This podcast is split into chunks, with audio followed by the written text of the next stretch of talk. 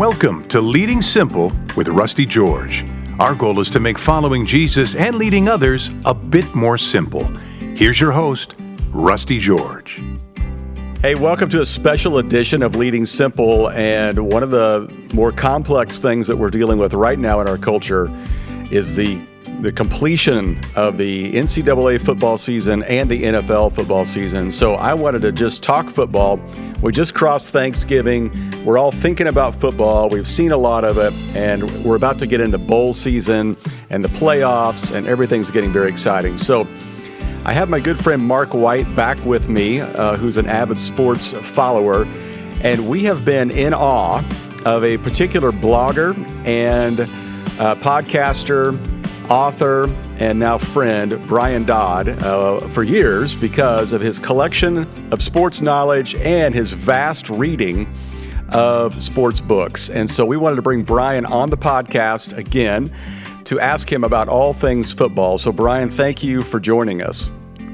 Well, I tell you what, Rusty, it is great to be back with you. Mark, nice to meet you. And, uh, I, it's an honor that you know all three of us are involved in ministry, and I cannot wait to tackle the hard-hitting, life-changing subject of professional and college football. So can't wait to get started. So you know, there's always a moment around this time that I I start to get really sad because it's almost over. You know, it seems to go yeah. so quickly, especially college. They only play 12 games, so here we are, Brian. I, I want to just start with this. You read a lot of sports books about leaders. You know, there's a lot of books out there about team culture, about coaches.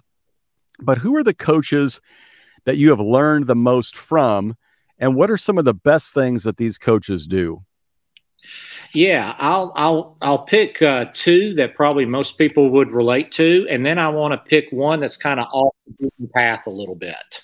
So, obviously, Nick Saban. And I want to be very specific about what I learned about Nick Saban. And I think if you're in leadership, whether you lead in a church or you lead in a business, uh, of course, if you lead an athletic organization, we're really seeing a unique leader right now in Coach Saban. And that's just not not necessarily what I would call the outcomes, which is the seven national championships but what I love most about Coach Saban is his incredible adaptability and and willingness to change and humility to change over and over and over again. And so obviously if you've watched Alabama for the last 15 years, you've seen him go from like 250 pound linebackers like Dont'a Hightower you know, down to, you know, the faster linebackers like a Reuben Foster or now fast defensive ends like a Will Anderson. So you've seen him change completely there. You've seen him go to the spread offense. Um, and the thing, too, about Nick that's so great is he changes his staffs every year. I mean, think about that as you two, as pastors, if you had a new executive pastor and worship leader every year you know, what that would be like. Well, he's changing staffs every year. His ability to change and evolve over time, I think we're seeing something from a historical perspective we may never see again. And I try not to get too overwhelmed with all the wins, even though they are overwhelming. But his ability to change is just unbelievably uncommon. The hmm. second thing I love about him is what I've learned about him as it relates to news conferences. They are his news conferences. They are not the University of Alabama's news conference. It's not the media's news conference. That is Nick Saban's time to get the message out to his players, to the public, and to the administration about what he wants to say about the team's performance and create culture. Mm. And so, as somebody that communicates for a living, not as much as you two, because you two do it, you know, a minimum of every seven days.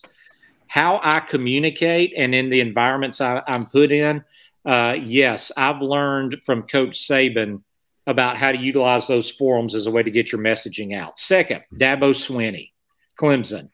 Uh, here's what I've learned from him uh, the importance of culture. And we'll probably talk about Clemson later on. Um, but he has established a culture there. You know, people say, can Dabo win in the pros? Well, you know, time may one day tell, but the one thing he does have going for him is he knows how to establish a culture. And I've studied culture pretty deep the last couple of years. And one of the things I've learned that's the hardest part about creating a culture is most leaders don't know who they are. You know, that's why if an idea comes in or they get pressured from certain people or things like that, they can get kind of wishy washy on the mission and vision and the core values and things like that. Um, the important thing, Seth Godin has my favorite. There's a lot of definitions of culture. Seth Godin has, for me, the easiest one to understand. This is what we say, and this is what we do. You hmm. know, and Dabo is very clear. This is what we say. This is what we do. This is how we treat each other. These are the kind of people we recruit. This is how we will prepare. This is how we deal with boosters. You know, all these things are going on in culture and society. It may impact them, but they're unfazed by it. And that's a, that's the difference. You can be impact but remain unfazed. We're very clear on who we are, and this is what we do. And now I'm going to give you one off the beaten path. Earlier this year, I did a deep dive into European soccer. I guess I had nothing else to do, but I did a deep dive into European soccer because, you know, those guys are 11, 11 or 12 Tom Brady's on the field at the same time. So the leadership intensiveness hmm. of European soccer is is extreme. Jurgen Klopp of Liverpool. I'm going to recommend a book, Believe Us by Melissa Reddy. It's one of the best books I've ever read on organizational leadership and developing a winning culture. And I'm going to give you two things I learned from Jurgen Klopp. Number one, how to deal with failure. At the end of the day, failure for the most part is not final. Uh, there are some failures you can't overcome, but for the most part, failure is not final. Failure is merely a data point. What did we hmm. learn from a particular piece of failure that we can now grow from and we can improve from and we can get better from? Let's don't overreact. Let's don't get overwhelmed. It's a data point. Okay. The sun will rise tomorrow, and let's figure out how to lever- leverage failure to improve our team and organization. The second thing is the the way he valued everybody within the Liverpool family. So he did something I thought was extraordinarily um, uh, just incredible. Liverpool has over 200 employees, not counting the soccer players and the managers on the team. And so, what he did, and once again, in Europe, these people are treated like gods he sat the players in a room and he walked in all 200 employees. Now, these are marketing people, ticket sales, custodial, you know, everybody that's employed by the team. And one by one, they introduced himself themselves and they said, Here's what I do to make you a champion. Huh. And then what was great about that is so you've got somebody working in the dining room who now knows Virgil van Dijk, you know, who's the best defensive player in soccer, you know, so you've got this kind of relationship. So when they have like Christmas parties and things like that, everybody's invited to the same party. Hmm. And so you've got, I mean, if you think about that, so you've got a custodian or a ticket salesperson, their spouse is coming to the Christmas party and gets to hang out with these soccer players. Hmm.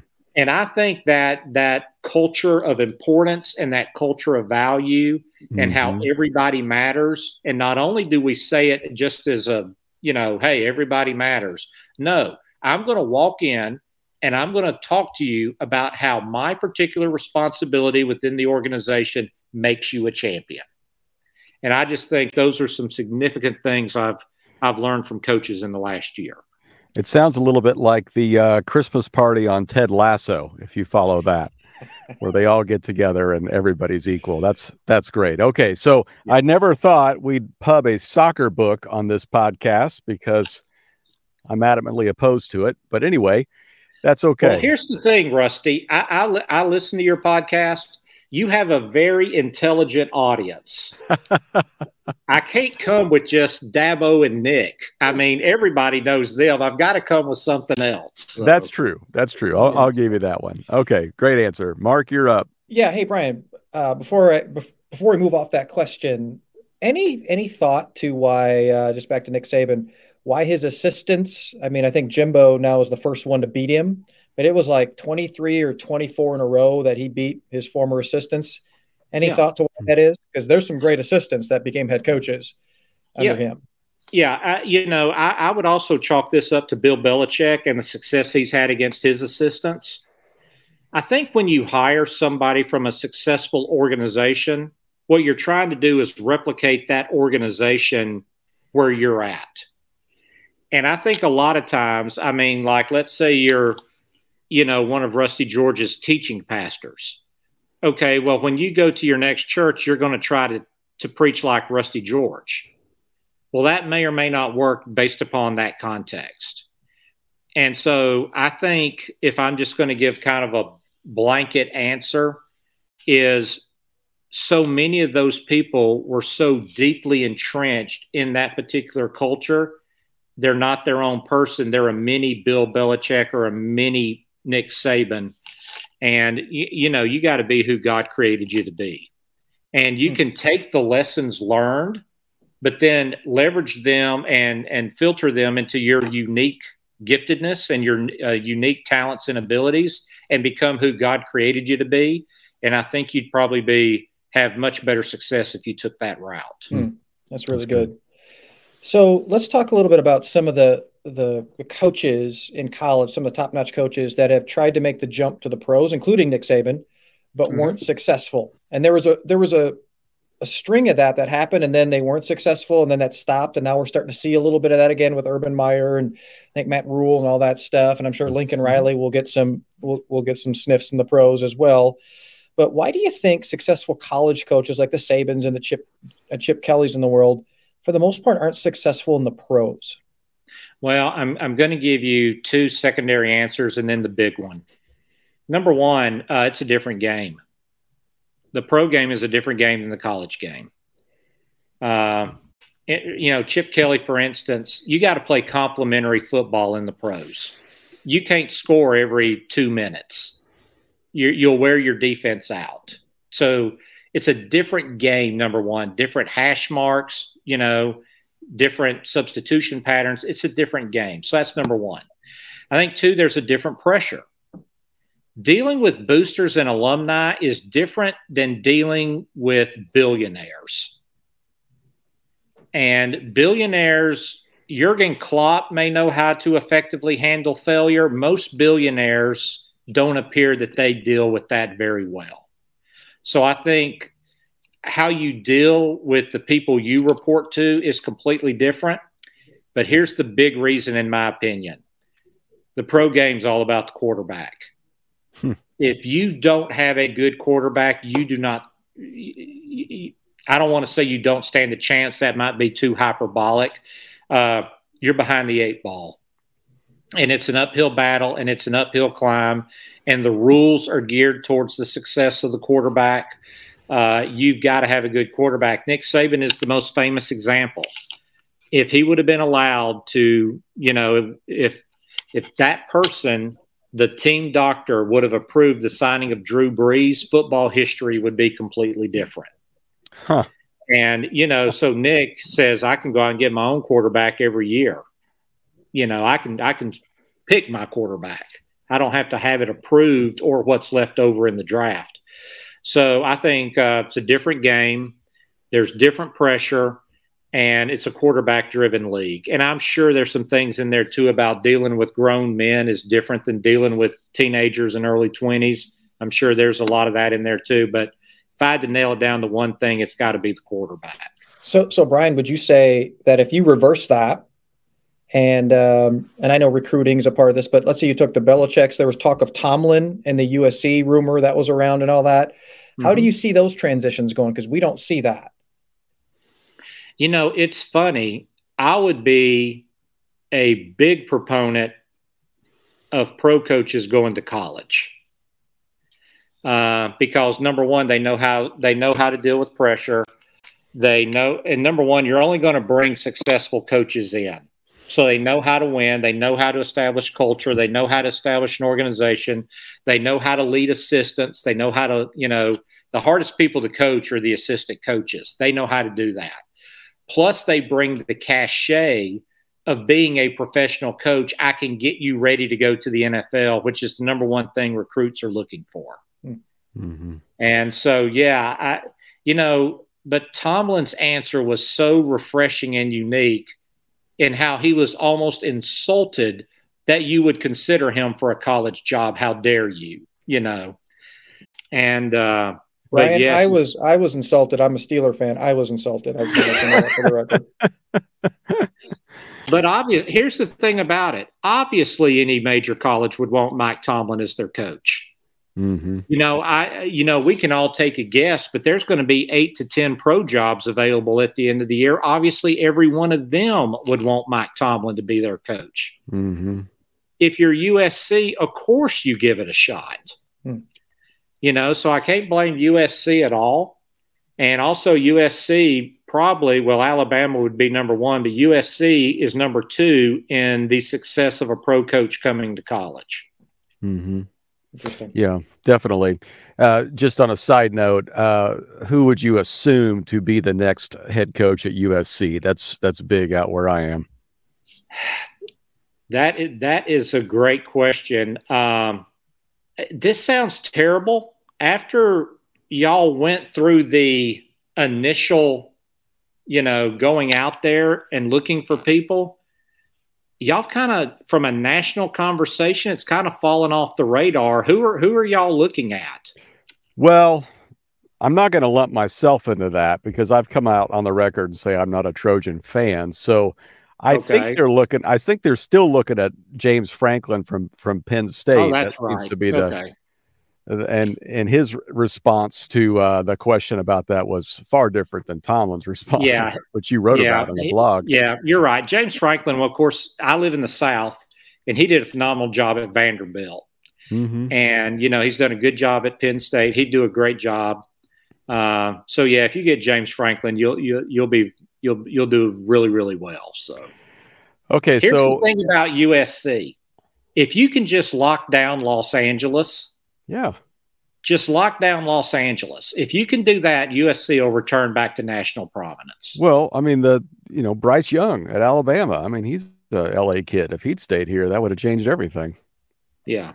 So. Well, okay. Well, I'm glad he didn't because I'm a I'm, I lean towards the uh, the powder blue, the UCLA. So, anyway, uh, with all the coaches uh, that you've read or interacted with, besides some of these ones that you've just mentioned, are there some common leadership themes you just see across the board?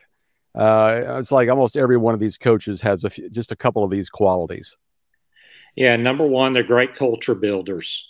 You know, you've got to you you've got to build a great culture. Uh, culture does eat strategy for breakfast. Mm-hmm. You know, so if you can if you can build it, this is who we are and this is what we do, and you create that alignment with everybody on the team, uh, that's that's important. Number two, they're continual learners.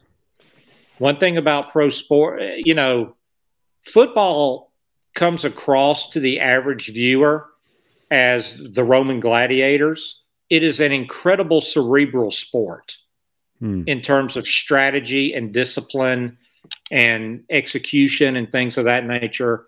They are continual learners. And I'm always amazed about how culture, coaches learn from other culture uh, coaches. I'm sorry. Mm-hmm. They're very adaptable. And here's the thing they build great staffs.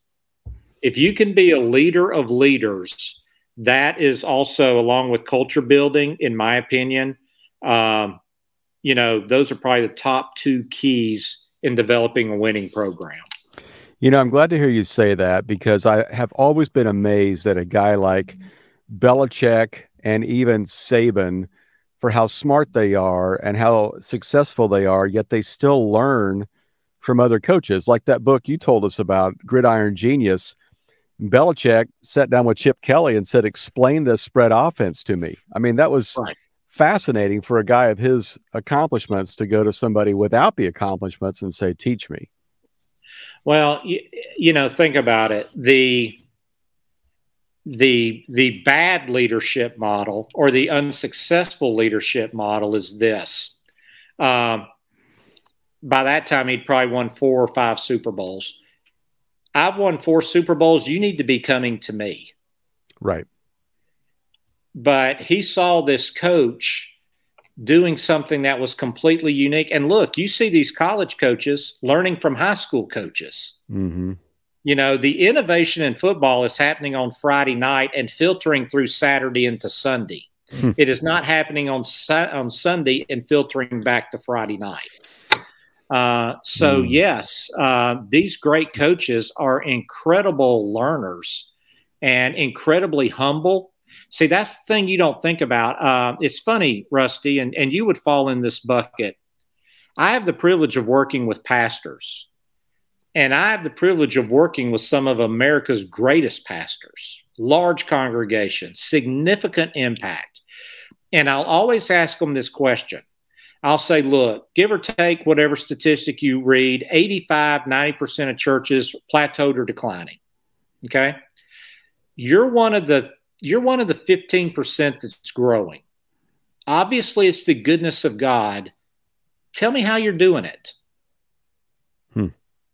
You know, and here's the number one answer I get they'll go, Brian, look, we're doing everything we know how to do. We try to do good services that are relevant and help people, and we try to have good systems. And then they'll say this Brian, we were sitting around talking about in staff meeting. We don't know where these people are coming from. We don't know what's going on. We're just trying not to mess it up. Hmm.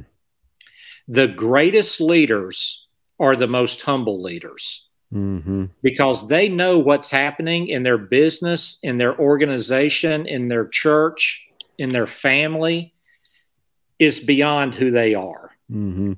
And there's a thing about Nick Saban that if you could really get Nick alone and he'd be honest with you, he's a guy that grew up in a coal mine in town whose first job was at a gas station. Mm-hmm.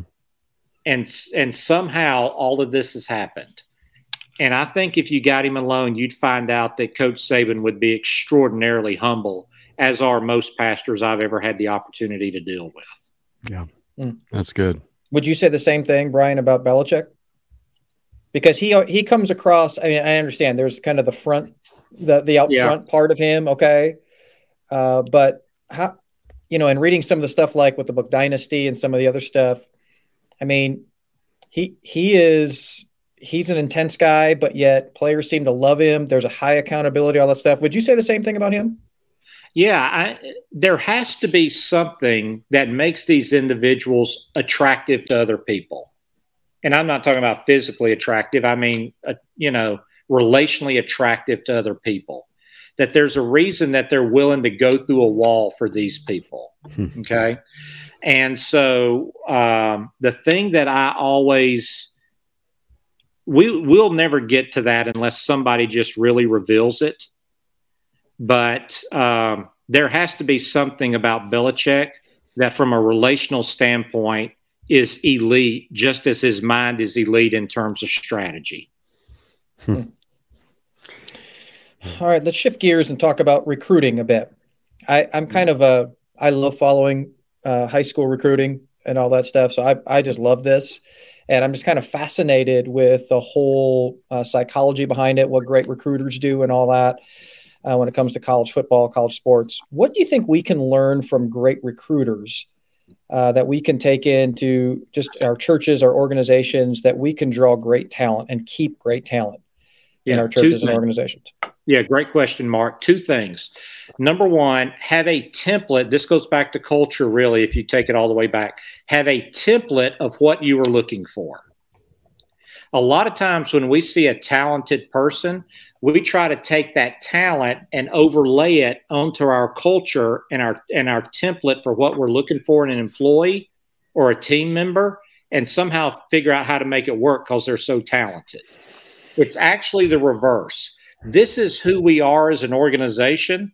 This is what type of person is successful in our organization. And we overlay that on, t- on top of the recruit to see if they fit that profile. Uh, so, because you know, regardless of what industry you're in, you can be so blinded by talent.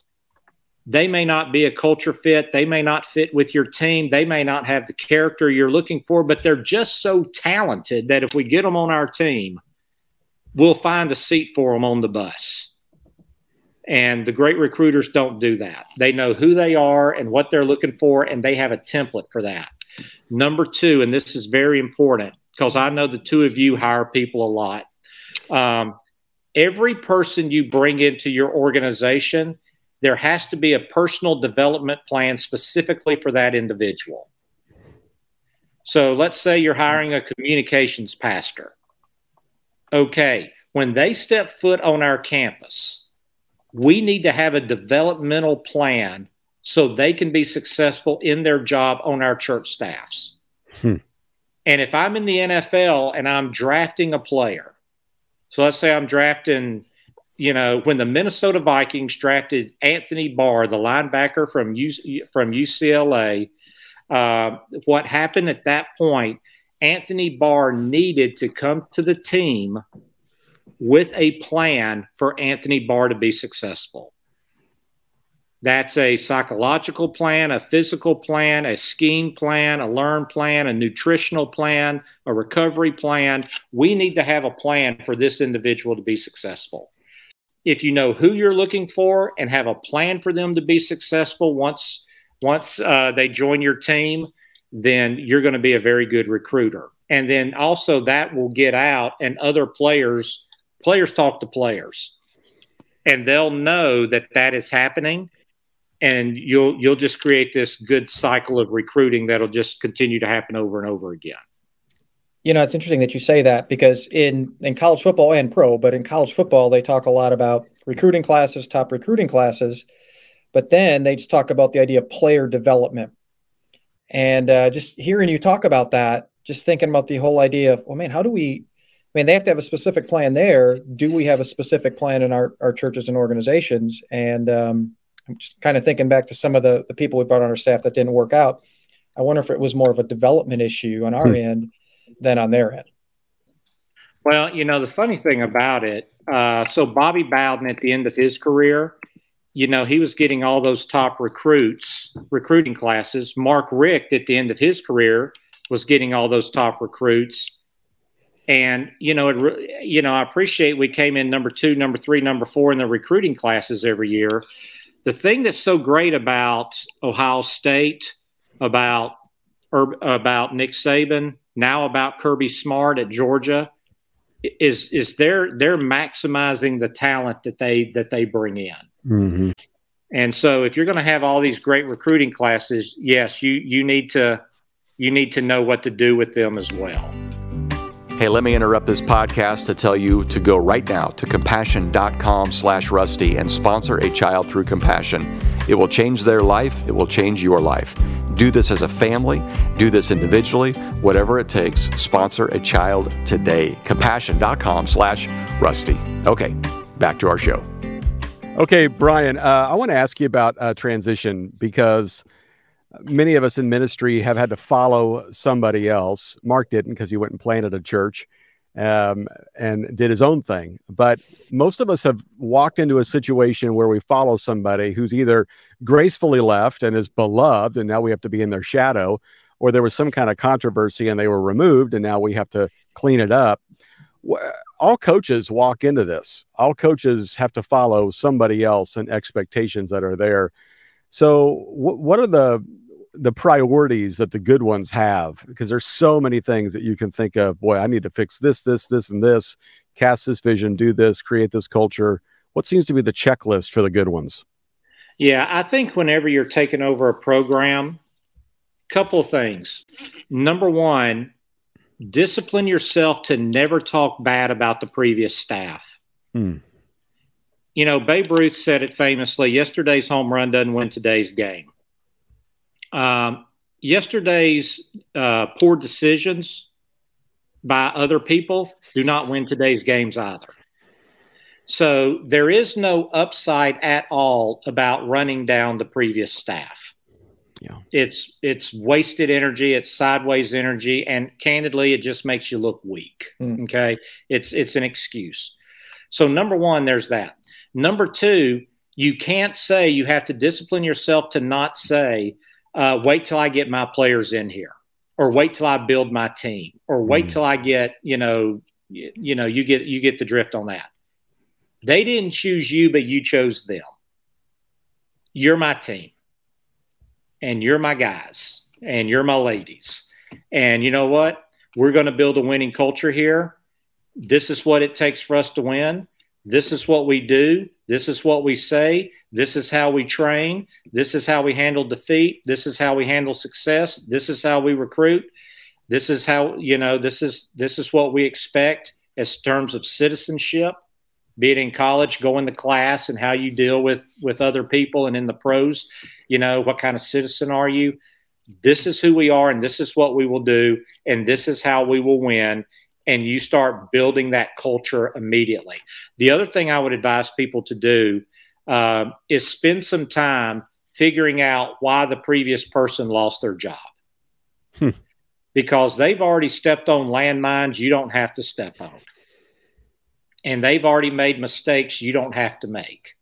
So if you can spend a little time, for lack of a better phrase, not thinking you're the savior coming in to save the day, but but hey, no situation's perfect, no environment's perfect, no culture is perfect.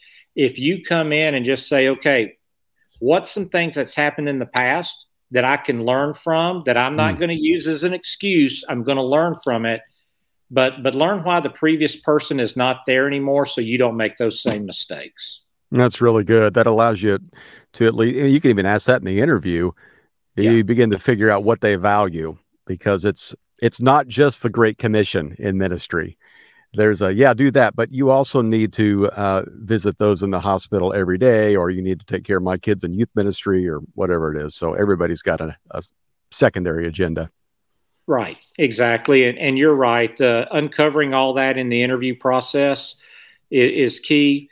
But when you take over the job and you become the leader, you are the leader. Hmm. And everything rises and falls on you. Right. It doesn't matter what happened before. You know, it, it you know, those things don't matter. Everything rises and falls on you. So what type of culture are you going to build? That's good. Hey, Mark, Mark, that. that's tough for a church planner because you can't blame anybody. It's just, it's just oh, you. Oh, you can, you can. It just it makes you look bad. you can blame COVID. yeah, that's right. You oh, can. It just one. makes you even look weaker. All right, makes you look weaker. hey, Brian, just a quick thing on, on the transition thing. What is the time frame that when a leader steps into, uh, you know, following someone? What's what's kind of the time frame that they should be looking at uh, when they are able to see their culture firmly established. Any? Yeah, you know, it's funny. On? Urban Urban Meyer, you know, who's having his challenges now, but Urban ruined that for everybody in college. You know, but ultimately, ultimately, I would tell everybody five years. You know, even in hmm. ministry, Barna says vision does not start kicking in until year five. Wow. Okay. And so so here's the, here's the thing about it. If you're going into a difficult situation, the stories of you know Florida and Ohio State and those kind of things, th- those are those are outliers. And mm-hmm. don't confuse an outlier with a staple. You know, if you can start showing gradual improvement and by five years be running a an, an elite program or proper expectations elite program for where you're at, that five years is pretty solid. Mm-hmm. You know, and it's funny. So I help churches with capital campaigns, the company I work for. And one of the questions I always ask is, you know, how long's the pastor been at the church? Very standard question. If he's been at a church less than five years, one of the things I want to do is extend that honeymoon and help increase the trust in him during that process. Mm. If he's been there longer than five years, the one thing I want to make sure that happens is they don't become fundraisers and erode trust. They're spiritual leaders taking the church on the next natural step of the spiritual journey. So if I'm taking over, so let's tie this back to, to football. The NFL, you can turn things around a lot quicker thanks to free agency and the draft. Okay, and the salary cap and scheduling and everything the NFL does to create parity In college, if I'm coaching at the University of, say, Texas El Paso, in five years, if I've got that program at eight and three, I am a great coach. Mm-hmm. So that that goes back to the realistic. We need to have a realistic expectation of what our program can be, and um, so yeah, I'd say as a general rule, five years. But there's going to be some situations that it could be quicker or longer based upon the environment and the history of the program. Hmm. Well, you uh, a lot of college football fans did not like your answer to that. Five years is too long. Three years is better. But okay, but we'll we'll trust with you, Brian. That's we'll go. Hey, look, he's he's getting a lot of heat right now, and justifiably so. But Urban Meyer ruined that. Yeah. I mean, it took Nick Saban several years to turn around Alabama. Mm-hmm.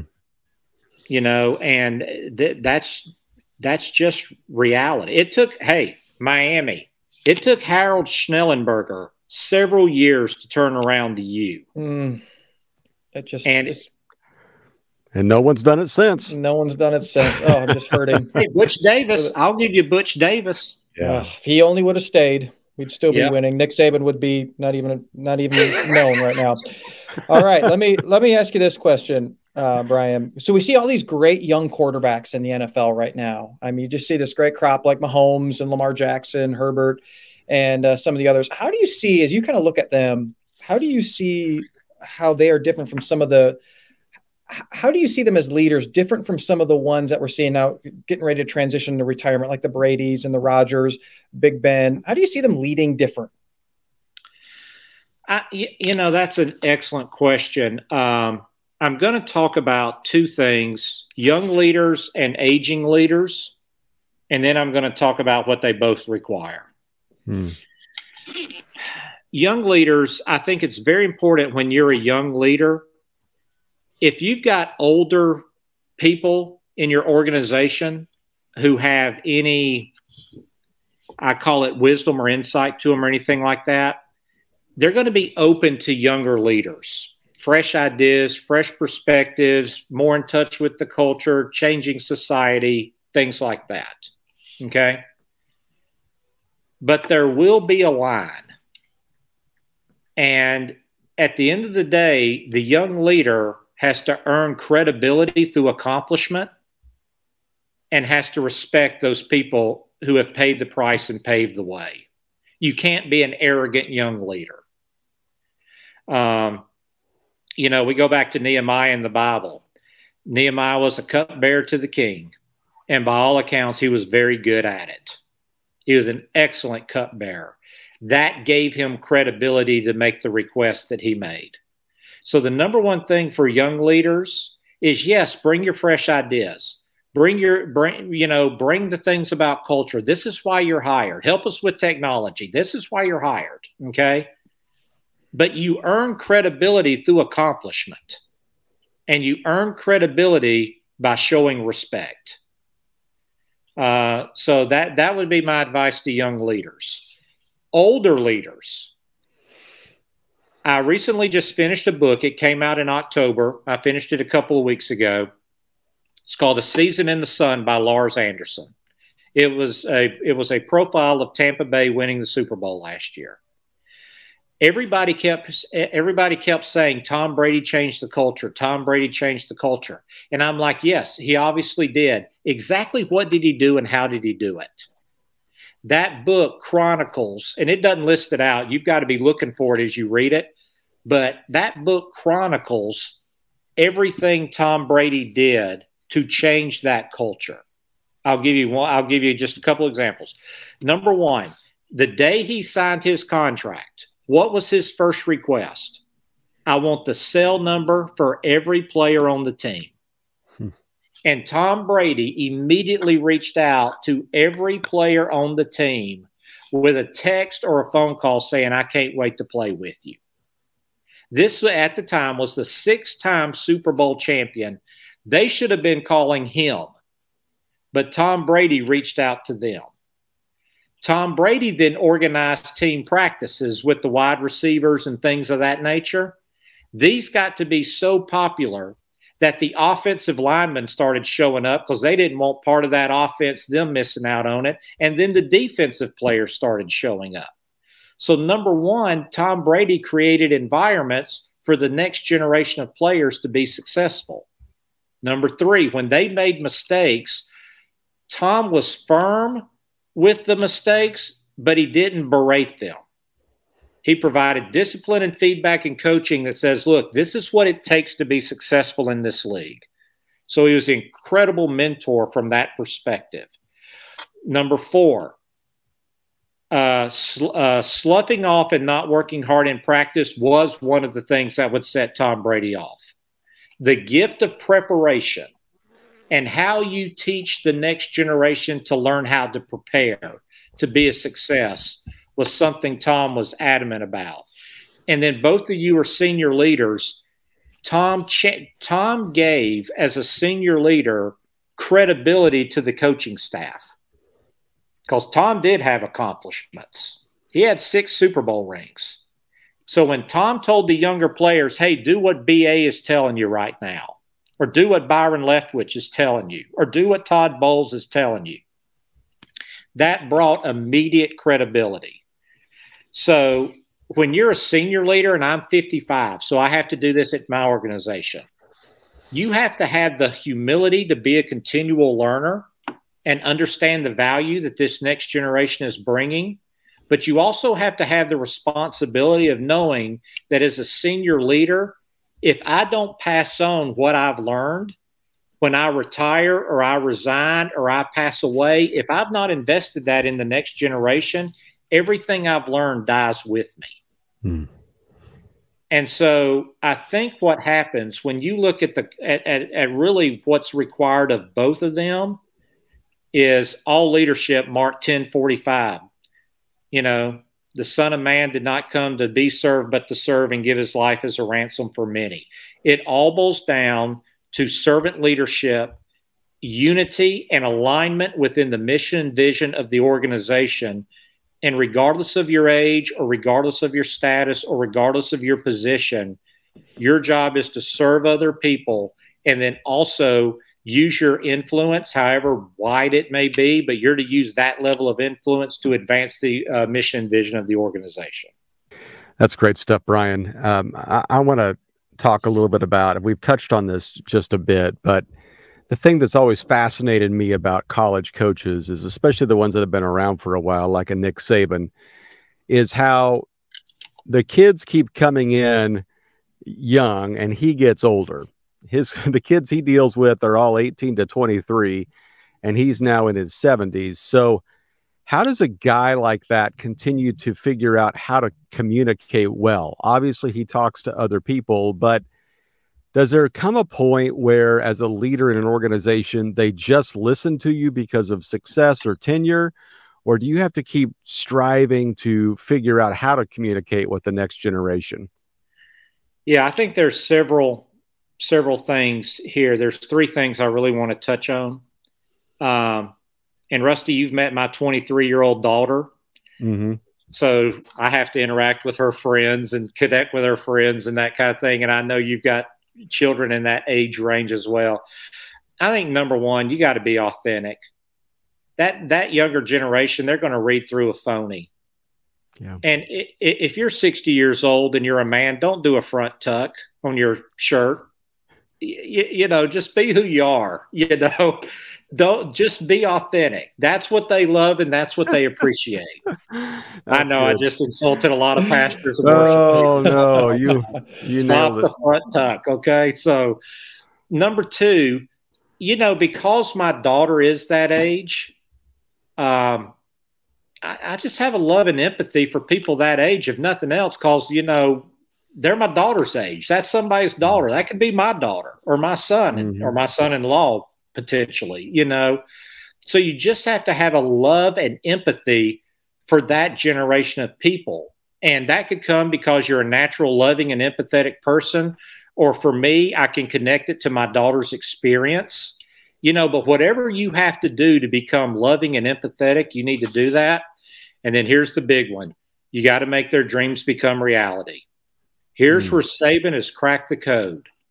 I can tell you how to get to the NFL. Mm-hmm. You know, John Calipari and Coach K, they, they, you know, Coach K, hey, I coached the dream, I, I coached the U.S. Olympic team from 08 to, you know, what was it, 16? Let me get LeBron James on the phone. Okay. Mm-hmm. You've got this dream to play in the NFL. 53 players were on NFL rosters on opening day that played for me. I can teach you, I can, t- I, if you do what I tell you to do, you'll make it to the NFL. Mm. So, you know, a lot of people can't say that, but whatever it takes to connect with that kid's heart, if you can, if this is leadership for any age, if you know what they laugh about, cry about, and dream about, and can help leverage that for good in their life, not manipulate them, but leverage that for good in their life and to advance your mission, vision of an organization, you can lead anybody. So, number one, be authentic. Number two, empathize with them and love them. And number three, find out what their dreams are you know, at Alabama, it's to become a pro football player for a lot of them. For other people, it might be a doctor or lawyer or, or just whatever. If you can create a path where their dreams can become reality, you can connect with anybody. Mm, that's good. Oh, that is really good. Hey, let's uh let's talk about programs in general because we see that some programs have an off year. Clemson, let's say right now, Clemson having an off year. Now, being a Miami guy, I'm hoping that that's going to last for many, many years. But Clemson has an off year. Um, you know, you see some of these others that have an off year, but some of them then who were dynasties for a while, they go in the tank for years. So, what makes the difference? What keeps a Clemson from being like a Nebraska or some other program that's in the tank for years, like a Miami? What what keeps that? The difference there. Okay, I'm gonna I'm gonna take a unique twist on this. If DJ was playing like the number one high school recruit in the nation, quarterback, as he was recruited out of California as well. Mm-hmm. If he played at that level, would Clemson be having an off year? No. Yeah, because they played Georgia, and Georgia was one play better than Clemson was a returned interception for That's a touchdown. Right. Okay. So everything rises and falls on leadership. I think if you get the quarterback right, that solves a lot of it. And I'm going to go back to Mack Brown at Texas. Mack Brown had a great run with Vince Young and then Colt McCoy as his quarterbacks. Now, I want to read to you what happened from 2006 to 2012 at the University of Texas. And some of these people he did not select and they wanted to go there because you have a limited number of scholarships. Okay. Or they didn't go there at all. 2006, Jevan Snead out of Texas went there instead of Matthew Stafford. 2007, they signed John Chiles over Ryan Tannehill, Nick Foles, and Ryan Mallett. 2008, they did not sign a quarterback, but they also did not sign Andrew Luck or RG3. 2009, they signed Garrett Gilbert over Bryce Petty. 2011, they signed David Ash over, you may not like him, but he won the Heisman Trophy, Johnny Manziel. 2012, a quarterback by the name of Jameis Winston, Texas was his first choice and they would not sign him, so he went to FSU. Wow. Wow. Mack Brown continually got the quarterback position wrong, and it ultimately led to his demise as coach. Georgia, Mark Richt, Gainesville, Georgia, the home of Deshaun Watson. Uh, their nickname was the Bulldogs. Their logo on their helmet is the Georgia logo, and it's about an hour, hour and a half, depending on red lights and traffic from Athens but they were late getting to Deshaun Watson, and by that time, Clemson had already made inroads with him. Mm. But there are people that said early in his life he dreamed of playing for Georgia. So here's the thing um, Clemson will remain relevant because Dabo's built a great culture if they get the quarterback position correct. Wow. Now, here's the thing Will he have to make some potentially hard decisions about his offensive coaching staff? That remains to be seen because there is blood in the water on their systems and their creativity on offense. But no one had those issues when they had Deshaun Watson and Trevor Lawrence. So, you know, that that's that's my answer specifically for Clemson. Get the quarterback position right. For like Miami, figure out a way to lock off the bottom half of Florida again. I got the answer for that. This is what we did in the 80s and 90s. We paid Pay the them. recruits. I was gonna say. And I hey, listen, as a pastor, I'm even I'm not even afraid to say this. I'm okay if we cheat as long as we win. But if we were cheating and not winning, that's the thing that was disturbing for me. So I just wanted Well, to- here's the here's the deal. I, I'm going to give you a loophole. It's called name, image, and likeness. oh, that's right. Yes, Miami Yeah. should do well then. Miami should do we, well. we It's a great created city. this nice little loophole. So surely there's some businesses down in Florida that need a pitch man, Mhm. and uh, They're called you can- export import businesses down in Miami. Mhm. That's what they call them. Mhm. yeah. So Wow. Well, that's uh that's a great way to wrap all this up. Back to the Hey. you cheating. hey, can I throw in one thing I find fascinating about this year in football? Yes. It's your Los Angeles Rams, or excuse. All right, The Los Angeles Mhm. Rams. the Los Angeles. Okay, so here's an interesting thing that they're doing. They, cause NFL draft is 50 50 shot. Okay. They're taking their first and second and third round picks and trading them for established stars and then developing the back half of the draft. Yep. That may be the wave of the future. It is interesting, isn't it? I mean, they they did that to get Von Miller. You know, they, they've just now signed Odell Beckham. So uh, Jalen Ramsey. Jalen Ramsey. There, Sean McVay is very innovative. Everybody loves him. Everybody wants to hire the next Sean McVay. So this could work out really well. Then again, it could work out like the Lakers, who keep hiring, uh, you know, these has-beens that uh, it just doesn't fit together. So we will see. Rusty, it's not being reported wise, widely, but the Lakers last week signed Walt Bellamy from you know who last played in the 60s, but he was available and they needed a big man. And Walt heard- Bellamy has been signed by the Los Angeles Lakers. I heard they were working out Jerry West. So you know, just- exactly. you never know with them right now. Look, Oh, Jerry doesn't goodness. have much lateral quickness, but you never forget how to shoot. no, no. That's So he'll sure. be a spot up guy in the corner for LeBron to pass to. I never Yeah. thought I would be in a conversation about basketball and, and have the higher ground being in Milwaukee right now and knowing my Bucks just won the NBA championship. This Exactly. is interesting. Hey, The- Can, can I throw out something about the Kansas City Chiefs? please. Oh, As throw them out, positive. please. Throw them out. Last night, at the time of this recording, last night was very, very good for you. But Yes. here's the thing about the Kansas City Chiefs all leaders need to learn from. Okay. You may be extraordinarily talented, Mm. but the neglect of the fundamentals of your position could potentially be your undoing. hmm there's this famous story about Kobe Bryant, who Alan Stein, and he talks about it in his book called Raise, Raise Your Game, went to a 4 a.m. workout to watch Kobe work out. And Kobe was drenched in sweat and he was doing fundamental drills. Now, this was in 06 when he was the best player in the league. LeBron had not completely arrived yet. So he was the best player in the league. And he attacked the fundamentals that a, that a middle schooler does with the Mamba mentality and the force that was Kobe Bryant. He attacked the fundamentals at that level. hmm And so Alan Stein came up to him afterwards and he said, Kobe, you're the best player in the world. Why do you work so hard on basic fundamentals? And Kobe gives this famous answer because I work so hard on the basic fundamentals, is why I'm the best player in the world Mm. and you look at you know what the you, you know the Chiefs and you know the offensive line play and Mahomes' footwork and throwing the interceptions and look, he's still the most physically gifted quarterback in the league, and he could have that ship righted, and by the end of the year they could be Super Bowl contenders and champions.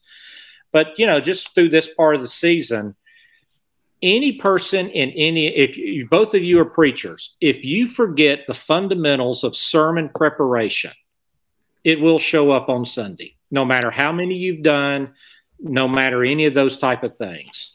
Yeah. Um, so uh, that's that's the thing that I've learned from the Chiefs through the first half of this year is you can have talent, but talent without fundamentals is not a winning equation.